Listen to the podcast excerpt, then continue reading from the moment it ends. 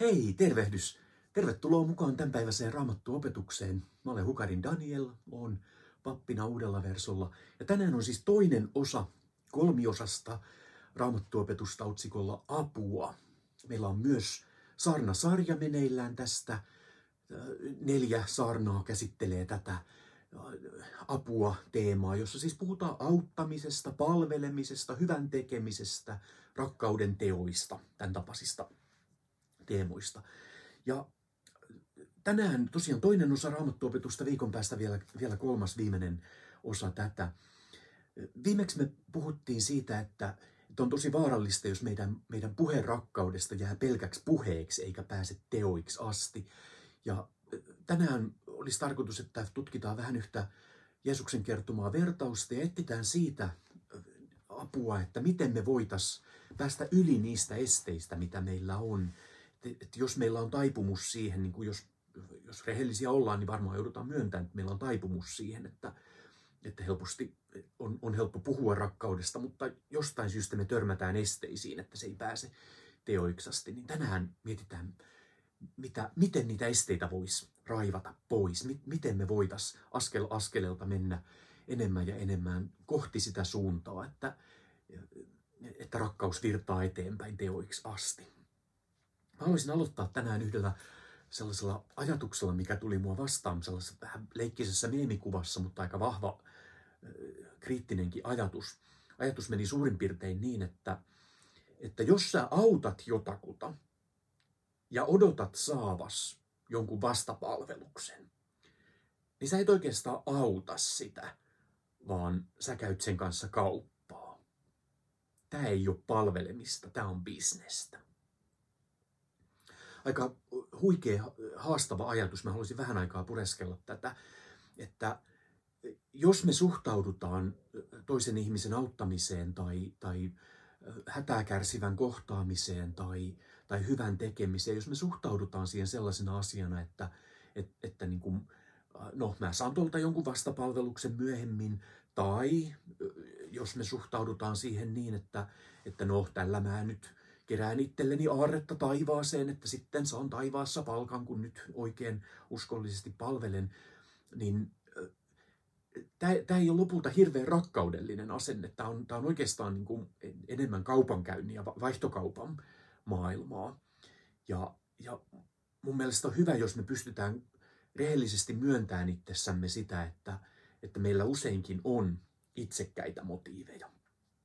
Mun aivot toimii tosi sellainen toisaalta ja toisaalta ajattelulla, ja mä haluan palata tähän, tähän kysymykseen itsekkäästä auttamisesta vielä ihan tämän, tämän raamattuopetuksen lopussa tänään vähän niin kuin vastakkaista näkökulmaa sille. Mutta mun mielestä tämä on, tämä on hyvä varpaille tallova haaste.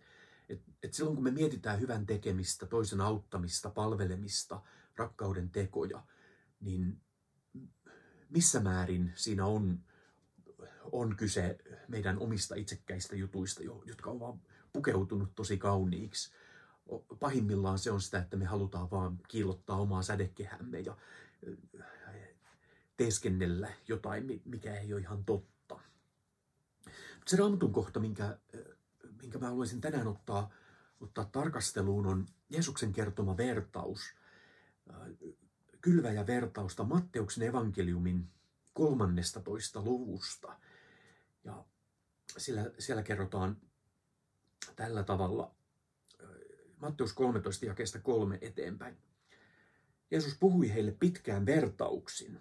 Hän sanoi, mies lähti kylvämään. Ja kun hän kylvi, osa siemenestä putosi tien oheen, ja linnut tulivat ja söivät jyvät. Osa putosi kallioiseen paikkaan, missä jyville ei ollut paljon maata. Ne nousivat kohta oraalle, koska maata ei ollut syvälti.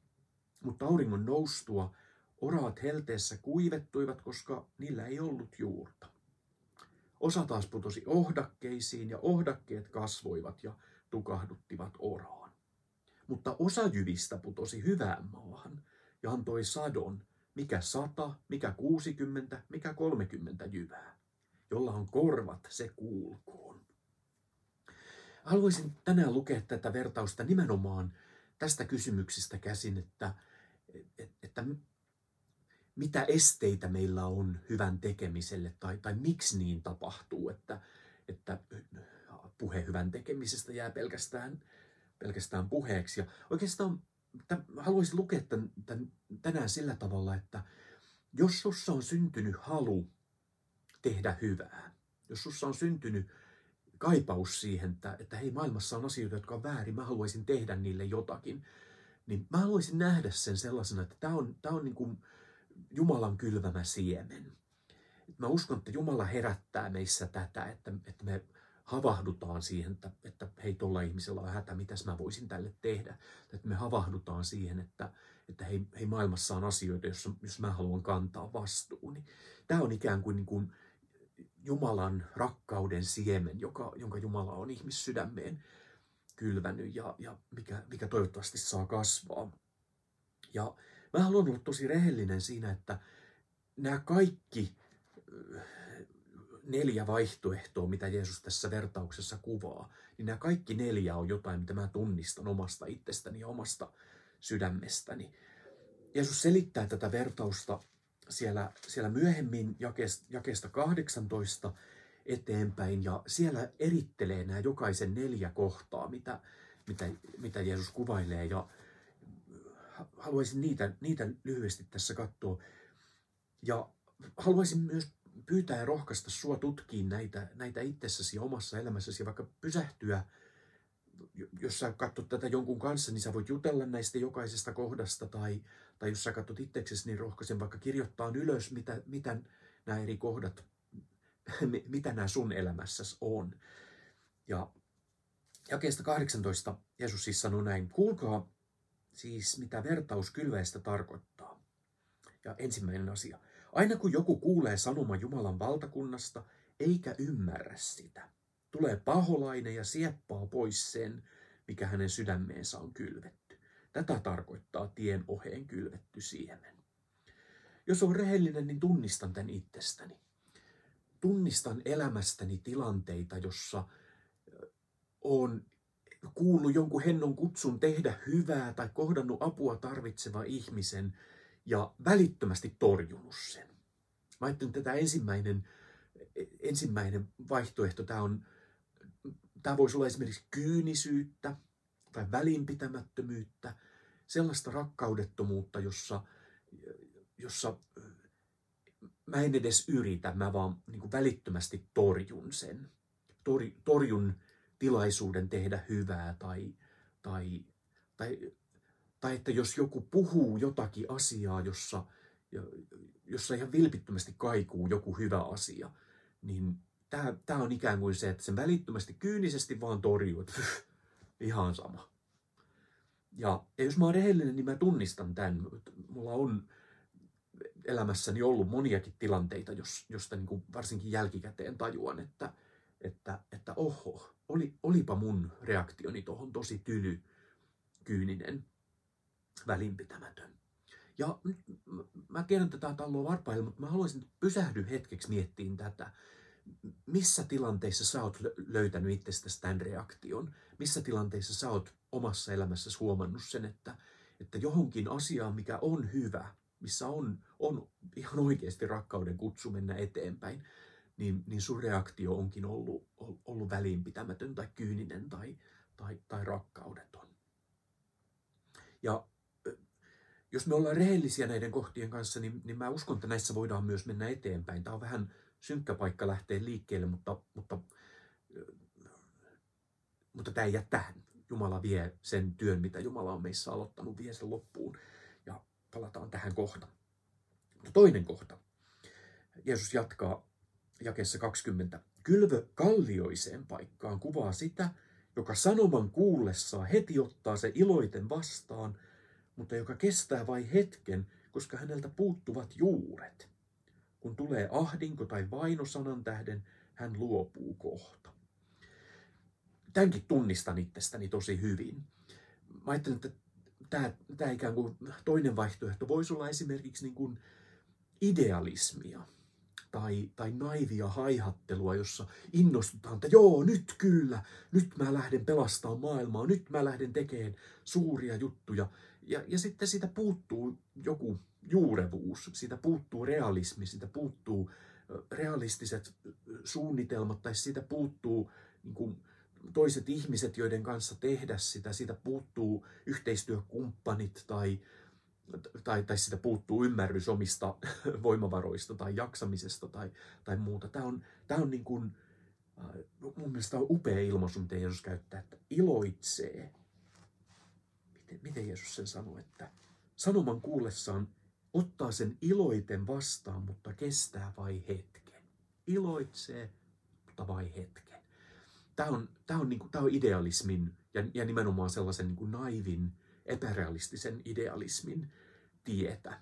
Ja, ja taas jos mä oon rehellinen itselleni, niin mä tunnistan tätä tosi paljon elämässäni. Että mä tunnistan tosi paljon sitä, että, että, että kun mä kuulen jostakin asiasta, vaikka että, että niin kuin maailmassa on tällainen tällainen ongelma. Ja, ja niin se, se usein herättää minusta sellaisen niin palavan innon, että joo, tälle täytyy tehdä jotakin. Ja, ja sitten sitä niin kuin, tulee helpostikin puhuttua isoja sanoja ja käytyä joidenkin ihmisten kanssa innostuneita keskusteluja, että joo, nyt. Tämä on niin kuin sellaista, en tiedä tunnistatko itsestäsi tällaista, mutta mä ainakin tunnistan tällaisen niin kuin, teen tai kahvikupin äärellä maailman parantamisen, että sitä istuu jonkun kaverin kanssa kahvilassa ja juo kahvia ja, ja sitten niin puhuu, että näin tämä kyllä pitäisi mennä ja miksei ne tullut meiltä kysyä, miten tämä asia pitäisi hoitaa. Tämä on jotenkin tähän, tähän havahtumista. Ja, ja taas mä haluaisin sulta, sulta kysyä ja pyytää, että roh, rohkeasti tutki rehellisesti omaa elämääsi. Tunnist, löydätkö sielusta tämän paikan, joka on, on niin idealismin paikka – mutta jolta puuttuu juuret, jolta puuttuu realismi, jolta puuttuu käytännöllisyys.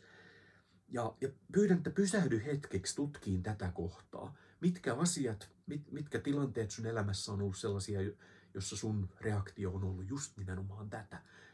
Ilolla innostua ja sitten se, ei, se, se jää, jää puheeksi, jää haihatteluksi pehmennä näitä sanoja, anteeksi mä käytän rumia sanoja, naivi haihattelu, en tarkoita tällä mitään pahaa. Ja taas vakuutan, että tämä ei jää tähän, me mennään eteenpäin näiden kanssa. Kolmas kohta, mistä Jeesus puhuu, jakeessa 22. Kylvö ohdakkeisiin tarkoittaa ihmistä, joka kuulee sanan, mutta jossa sana ei tuota satoa, koska tämän maailman huolet ja rikkauden viettelys tukahduttavat sen tässä mä kuulen tämän niin, että tässä, tässä ihminen on, on ehkä jo lähtenytkin tekemään hyvää. On, on tarttunut toimeen, on tehnyt, tehnyt ehkä hyviäkin suunnitelmia, mutta sitten tapahtuu jotakin. Se voi olla, se voi olla väsymystä, uupumusta siihen, että on, on aivan lohduttoman paljon tehtävää. Miten yksi ihminen pystyy koko maailman hädän pelastamaan. Siinä tulee niin kuin maailman tuska, tai vaihtoehtoisesti tulee tulee harhapolkuja tässä, tässä niin kuin jos puhutaan rikkauden viettelys, että, että esimerkiksi ekologisissa kysymyksissä mä tunnistan tämän itsestäni tosi hyvin ja, ja näen tätä meidän kulttuurissa tosi paljon, että, että on helppo tunnistaa se, että, että on ekologisesti kestämätön asia se, että, että jossakin kaukoidässä meille valmistetaan elektroniikkatuotteita, joita me käytetään vähän aikaa ja, ja sitten sitten ne päätyy, päätyy niin ongelmajätteeksi jonnekin. Se on, se on ekologisesti kestämätön asia. Ja silti ainakin itsestäni tunnista hyvin sen, sen Jeesus käyttää ankaria sanoja rikkauden viettelyksen, mutta siis sen, että, että on, on helppo elää siinä, siinä materialismia kulutuksen maailmassa. Ja se helposti jotenkin tukahduttaa sen, sen hyvän halun kantaa vastuuta ympäristöstä ja tehdä ekologisia kestäviä, kestäviä valintoja. Tämän, tämän kolmannen tien mä näen sellaisena, jossa, jossa tehdään, ponnistellaan, ne on hyviäkin ponnisteluja, mutta, mutta jotenkin niissä uuvutaan, väsytään tai, tai päädytään harhapoluille. Ja ja nyt mä taas haluaisin pyytää, että, että pysähdy hetkeksi aikaa miettiin, puhu tästä jonkun kanssa tai kirjoita itseksesi ylös, että, että mitä sä tunnistat itsessäsi tästä? Jos oot tosi rehellinen itsellesi, niin mitä asioita sä näet sun, sun elämässä sellaisia asioita, jossa, jossa sä oot oikeasti tarttunut toimeen, sä oot lähtenyt tekemään jotakin hyvää, sä oot lähtenyt etsiä hyviä muutoksia ja, ja, ja sitten jostakin syystä siellä on tullut väsymistä tai uupumusta tai, tai turhautumista tai, tai että se, se on jotenkin jäänyt kesken. Ja sitten lopulta se neljäs, neljäs kaunis, ihana asia, jonka mä luen myös lupauksena tässä, että, että Jeesus jakeessa 23 sanoi, että, että mutta kylvö hyvään maahan kuvaa ihmistä, joka kuulee sanan ja ymmärtää sen. Nämä ihmiset tuottavat satoa, kuka sata, kuka 60, kuka 30 jyvää. Ja mä haluan lukea tämän tosiaan lupauksena. Mä haluan lukea tämän lupauksena siitä, että, että, että Jumala on kylvänyt suhun ja muuhun hyvää, hyvää siementä, sellaista, sellaisen rakkauden sanan, sellaisen, sellaisen kutsun tehdä hyvää, josta Jeesus lupaa, että se tuottaa satoa. Että Jeesus lupaa sen, että, että, että kun me annetaan rakkauden, missä kasvaa, niin, niin se menee eteenpäin ja, ja se tuottaa satoa. Ja mä haluaisin tänään liittää tämän, tämän toiseen raamatun kohtaan. Äh, Paavali kirjoittaa filippiläisille, äh, tämä on filippiläiskirjeen ensimmäisestä luvusta. Mä luen sieltä, sieltä muutaman jakeen. Paavali kirjoittaa jakeessa kuusi. Minä luotan siihen, että Jumala, joka on teissä aloittanut hyvän työnsä, myös saattaa sen päätökseen Kristuksen Jeesuksen päivään mennessä. Ja myöhemmin Paavali jatkaa jakeessa yhdeksän. Rukoilen myös, että teidän rakkautenne kasvaisi ja yltäisi yhä parempaan ymmärrykseen ja harkintaan, niin että osaisitte erottaa, mikä on tärkeää, säilyisitte puhtaina ja moitteettomina odottaessanne Kristuksen päivää. Ja tuottaisitte Jumalan kunniaksi ja kiitokseksi runsain mitoi hyvää hedelmää, jonka saa aikaan Jeesus Kristus. Tämä on asia, johon mä ihan vilpittömästi uskon, että, että, että kun me rukoille mennään eteenpäin, niin meidän rakkaus voi kasvaa. Ja kaikki nämä asiat, ja, ja mitä, mitä me rehellisestikin omasta elämästämme voidaan myöntää, että joo, hei, mulla on tollanen ja tollanen ongelma, ja tollanen ja tollanen taipumus, niin ne on asioita, joissa me ollaan nyt. Ne ei ole mitään niin kuin lopullisia tuomioita, vaan, vaan ne on, ne on tilaisuuksia kasvaa tai ne on, ne on paikkoja, jossa, jossa keskeneräisinä ihmisinä me saadaan ottaa, ottaa askeleita eteenpäin. Ja yksi, yksi niin kuin kauneimpia ilosanoman puolia tuossa kylväjävertauksessa, missä on myös, myös niin kuin Jumalan sanoma hulluutta ja, ja sitä, miten Jumalan valtakunta toimii ihan eri tavoin kuin, kuin mun typerä logiikkani, on, on se, että toi, toi kylväjähän toimii tuossa noin inhimillisesti katsottuna aika tyhmästi. Noin, noin niin kuin, että jos mä olisin kylväjä, no mä en ymmärrä maanviljelyksestä mitään, mutta sen verran mä ymmärrän, että polulle mä en heitä siemeniä. En mä tuhlaa aikaani siihen, että mä viskon jonnekin johdakkeiden keskelle siemeniä. Pyh, tyhmäähän toi on. Mun inhimillinen logiikka kylvämisestä sanoo sen, että mä menen vaan sinne, missä on hyvää maaperää. Mä menen vaan sinne, mistä, mihin, mihin mä oon niin kuokkinut ja valmistanut hyvän maan ja, ja mistä on kaikki ylimääräiset kiskut, kivet viety pois ja muuta. Sinnehän mä tämän, tämän kylvän vaan. Ja mä luen kylväjän vertauksen myös kuvana Jumalan aivan niin kuin kohtuuttomasta tuhlailevasta rakkaudesta, missä Jumala kylvää jokaiseen paikkaan, monenlaiseen maaperään. Ja mä ajattelen, että tämä on, tämä on myös, myös sitä, että mun elämässäni ne asiat, missä mä oon keskeneräisiä, ne ei ole yhtään vähemmän Jumalan käytössä kuin, kuin ne asiat, jossa, jossa mä oon parhaimmillani. Mä oon kaikissa asioissa keskeneräinen. Ei mussa ole mitään sellaista kohtaa, mikä, mikä ei olisi keskeneräistä, mutta, mutta siis tarkoitan sitä, että mussa, mun sydämen kiviset paikat on ihan yhtä lailla Jumalan valtakuntaa kuin, kuin mun, mun sydämen kauneimmat puolet ja, ja, ja muuta. Ja, ja oikeastaan nyt mä haluaisin palata siihen, mistä mä lähdin liikkeelle, siihen, siihen aforismiin ja ajatukseen. Mä haluaisin kääntää sen nyt vähän päälaelleen, että me aloitettiin ajatuksella, että, että jos sä autat toista ja odotat saavas jotain vasta, vastapalvelukseksi, niin oikeastaan sä et auta, vaan sä käyt kauppaa sen kanssa. Että ei oikeastaan ole palvelemista, vaan tämä on kaupankäyntiä. Ja mä haluaisin nyt miettiä siitä vielä sen niin kuin kääntöpuolen, että oikeastaan se on tosi hyvä asia, jos mä kohdatessani apua tarvitseva ihmisen en ainoastaan auta häntä, vaan luo häneen suhdetta. Että jos mä en esimerkiksi naapureitani auta vaan sen takia, että, että, että no niin, nyt pääsen palvelemaan, tämä on nyt tärkeä asia, että minä palvelen ja tarjouduin tekemään naapurin lumityöt tai kannoin kauppakassit tai jotakin muuta, vaan että, että mä asennoidunkin siihen niin, että, että, että mä rakennan tässä ihmissuhdetta, joka on vastavuoroinen suhde, johon kuuluu myös se, että, että jossakin toisessa tilanteessa mä pyydän apua.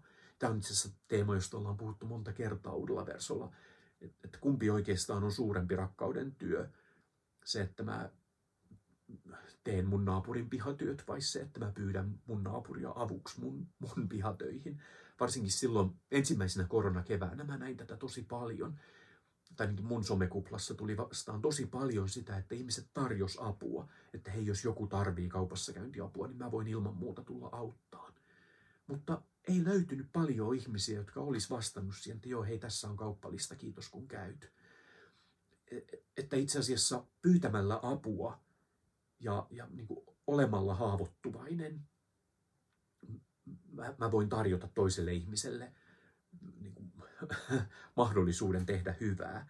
Ja, ja, ja se itse asiassa on, on niin kuin suhteen luomista. Tai että aina välillä mä törmään vähän kyyniseen ajatukseen auttamisesta ja myös välillä itsekin ajattelen niin, että, että niin kuin, onpa tekopyhää tollanen, että mä nyt tarjoudun auttaan ja, ja niin kuin, pohjimmiltaan ihminen on itsekäs ja, ja niin kuin, toi, toi on vaan niin kuin haihattelua toi.